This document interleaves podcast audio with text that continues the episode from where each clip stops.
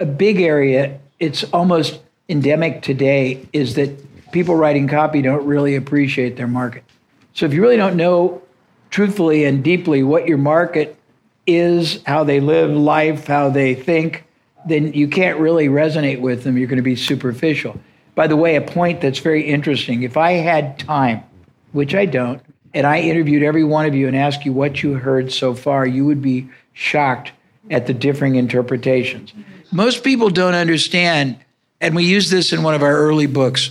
If you go to Home Depot or whatever you live in, whatever country, a hardware store to buy a drill, you don't really want a drill. What do you want? You want a hole or you want to fasten something.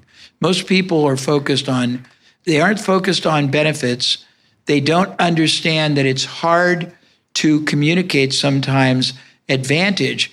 We did a lot of work in preemptive marketing, and I can tell a story, but it takes a long time, and I don't have the time right now.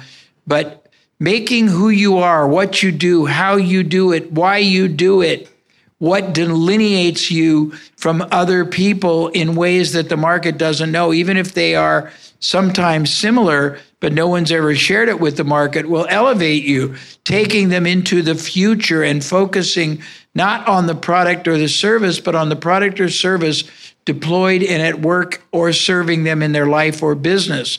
When you communicate, one of the easiest things, and I think Tony would teach this, is to use metaphors, similes, analogies, things that are easy for people to relate to. Sometimes when you're trying to distinguish what it is about you or your product or your company that makes you different or superior, no one gets it. And sometimes the product is so it's axiomatic, it's so clearly evident you don't have to, but most of the time there's enough direct or indirect competition that leaving it organically to the perception of the market is very difficult. So you want to help the market by helping them develop basically their discriminators, their their buying or their judgment criteria and helping educate them with nobility and contribution and making it something that is authentic. I can go on and on. Does that help? Yes.